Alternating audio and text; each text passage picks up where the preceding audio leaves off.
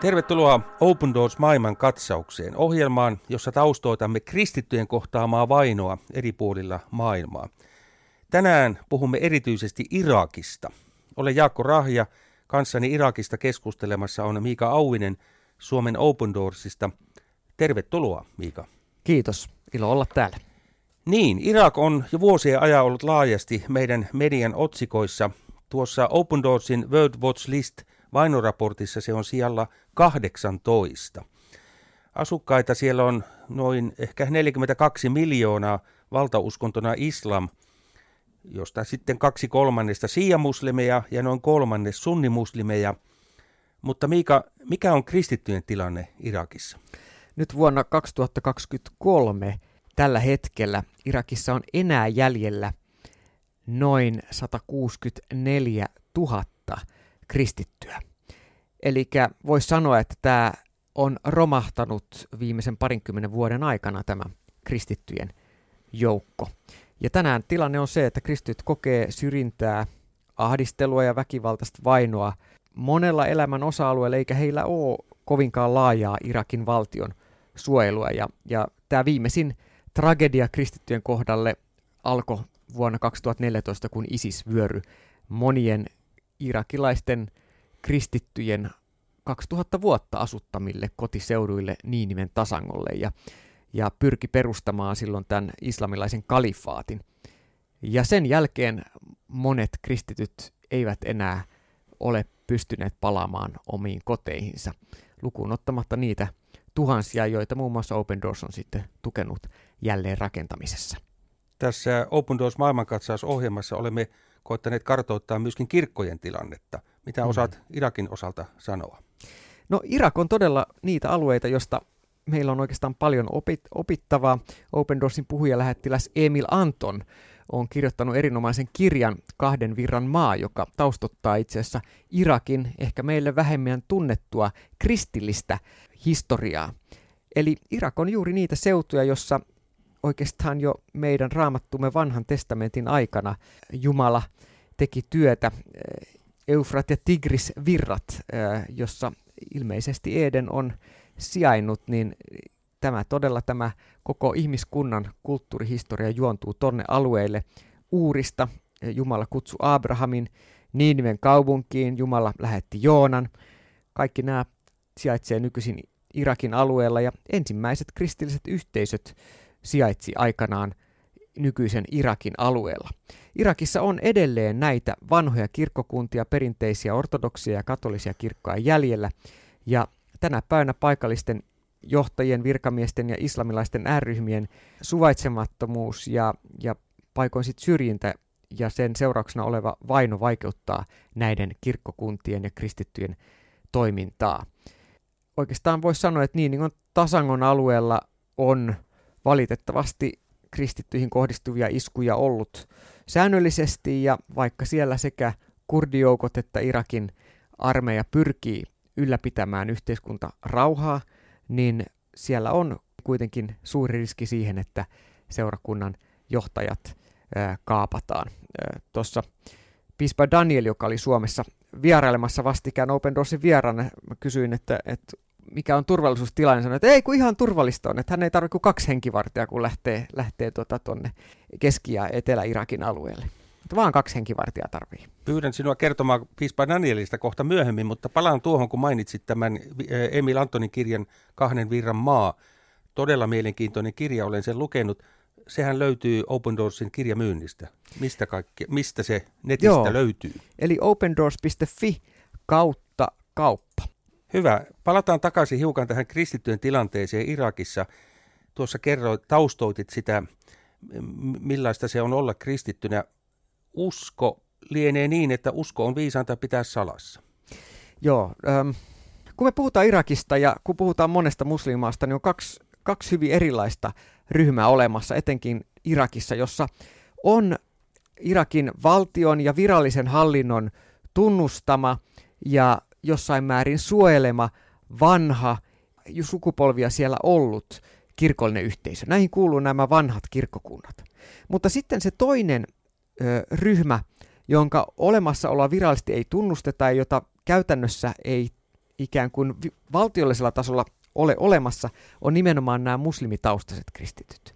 Ja kun puhutaan Irakin kristityistä, niin siellä on kaksi tällaista ryhmää, joista nämä Irakin kristityt vähemmistöt joutuu monenlaisten rajoitteiden keskellä elämään, ja he usein saa kokoontua keskenään, mutta heillä ei ole mahdollisuutta avoimesti evankelioida siinä yhteisössään. Sitten on nämä muslimitaustaiset kristityt, jotka todella kokee nahoissaan sen, että he ovat luopuneet islamista. muistan erään kristityn pastorin, joka itse oli kääntynyt islamista kristityksi Irakissa ja hänen oma isänsä pyrki aktiivisesti tappamaan hänet, etsimään hänet käsinsä ja tappamaan hänet. Sen jälkeen, kun hän oli kääntynyt kristyksi, hän on yhden ainoan kerran kohdannut oman veljensä, ja tämä tapahtui niin, että veli tuli nyrkit ojossa vastaan. Tämä on vaikea meille usein ymmärtää, minkälainen reaktio seuraa siitä, että irakilainen muslimi kääntyy kristityksi, ja kun tämä käy ilmi perheelle, niin kristitty voidaan jopa tappaa uskonsa tähden, ja, ja heidät käytännössä marssitetaan tiehensä oman perheen ja suvun, suvun piiristä. Tätä heidän kristyksi kääntymistä ei hyväksytä.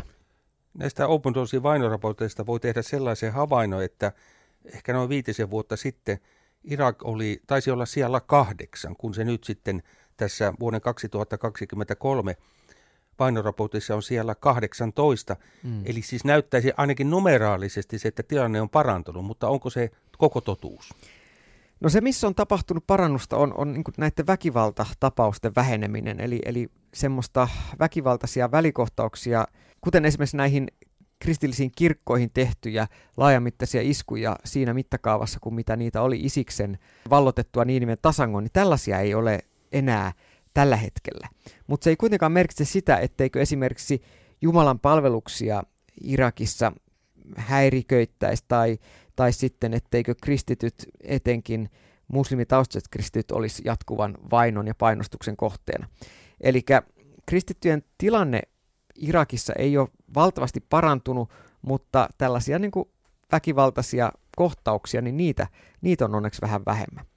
Mutta tota, jos nyt mietitään kuluneen kymmenen vuoden aikana, mitä kaikkea kristylle on tapahtunut, niin, niin kyllähän siis pelkästään kun mä muistan, mä olin itse Irakissa käymässä, niin siellä Turkin raja-alueella me oltiin itse asiassa tuon Pekka Simojen kanssa siellä käymässä, niin samana päivänä kun palattiin naapurikaupunkiin hotelliin, niin illalla kerrottiin uutisissa, että se kaupunki, jos me juuri päivällä oltiin, niin samana päivänä Turkin armeija ampui sinne tykistökeskityksen, että on kaupungin laitamille. Kuvastaa sitä, että, että minkälaisen jatkuvan turvattomuuden keskellä nämä kristityt elää. Sä oot toisaalta marginalisoitu siihen yhteiskunnan niin reunamarginaaliin.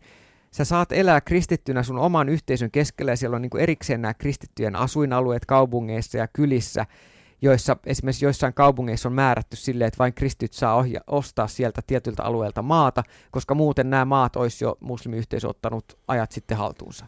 Tai sitten, tai sitten sä voit niin kuin elää seurakunnassa kokoontuu kristittyjen kesken ok, mutta et sä et voi niin kuin kristittynä ajatella, että sä saisit töitä yhtä helposti kuin siellä naapurikylässä elävä muslimi. Eli siinä on niin kuin tavallaan tämmöiset kaksoistandardit, joiden keskellä elää. Ja samaan aikaan sitten on tämä väkivallan uhka, sisällissodan uhka, levottomuuksien uhka ja vaikka Turkin tekemien tykistökeskitysten uhka. Et mä yritän vähän piirtää nyt sitä kuvaa, minkälaisten niin kuin epävarmuustekijöiden keskellä moni irakilainen kristitty elää, ja samaan aikaan siellä on niin kuin sukupolvia, jotka on elänyt ja nähnyt 1980-luvulta lähtien Iranin ja Irakin välistä järkyttävää sotaa, siellä on ollut Saddam Husseinin tekemiä väkivaltaisuuksia, joiden aikana moni kristitty, perinteinen kristitty sai elää vähän rauhemmin, mutta samaan aikaan siellä oli jatkuvasti se tietynlainen pelon tasapaino. Eli Eli tämä niinku, se on hyvin kompleksinen se kokonaiskuva, mutta sanotaan, että kaiken kaikkiaan niin se, minkälaisena me Suomessa saadaan kristittynä elää, niin me, ei, me, ei, me, ei, me ei eletä ikään kuin samassa todellisuudessa lainkaan meidän irakilaisten kristittöystävien kanssa. Jokin aika sitten mainitsit piispa Danielin, joka mm. vieraili maaliskuussa Suomessa. Eri paikkakunnilla hän kertoi kristittyjen tilanteesta Irakissa, olit hänen seuranaan ja taisit olla myöskin tulkkina mm. käsittääkseni koko kiertueen ajan – Millaisia kokemuksia ja kohtaamisia tuon kiertuenne aikana saitte kokea ja elää yhdessä? Siis todella hienoja hetkiä sekä Danielin että, että teidän ehkä moni kuulijakin sai kohdata piispa Danielin ja oli mahdollisuus olla yhdessä. Kiitos siitä.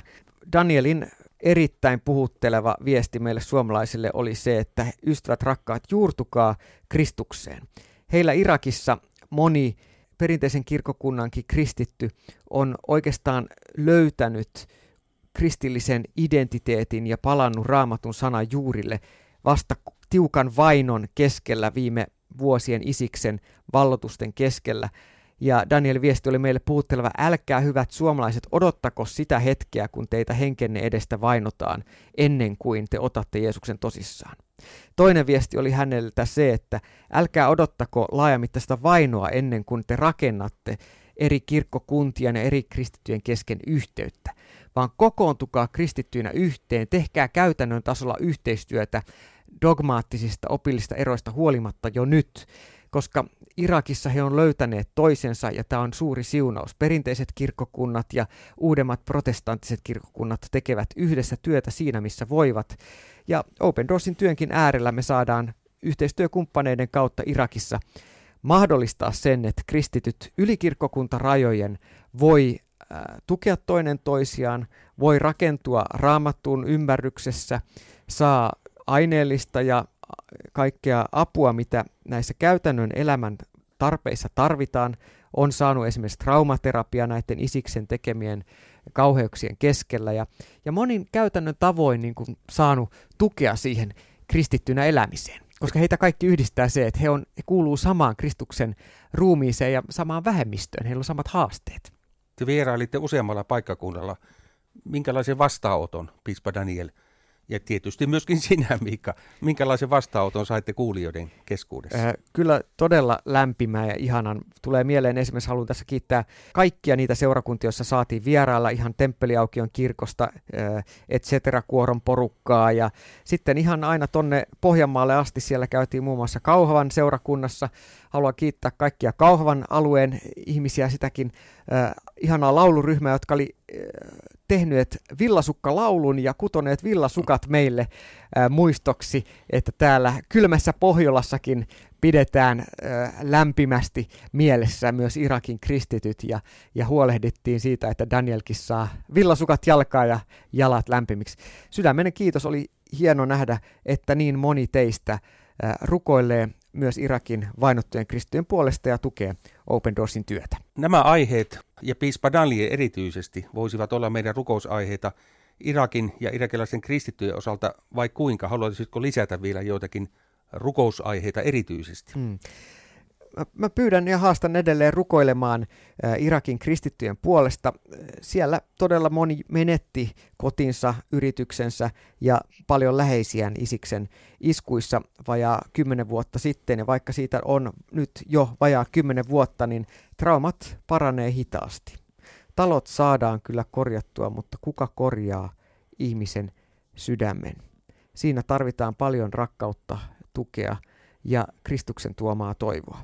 Open Doorsin toivon keskukset, joita Irakissakin on yli 160, ne edelleen palvelee vainottuja kristittyjä vähemmistö kristittyjä tuossa maassa.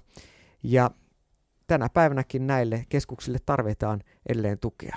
Jos haluat tietää lisää tästä työstä, niin osoitteessa opendoors.fi löydät tästä lisää tietoa.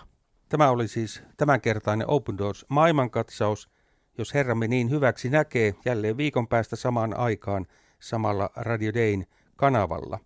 Tähän lopuksi, Miika, sinulla on joku sana meille raamatusta. Hesekielin kirjasta luvusta 34. Mutta minä pelastan lampaani, eivätkä ne enää ole teidän armoillanne. Minä pidän siitä huolen, että oikeus toteutuu lampaiden kesken.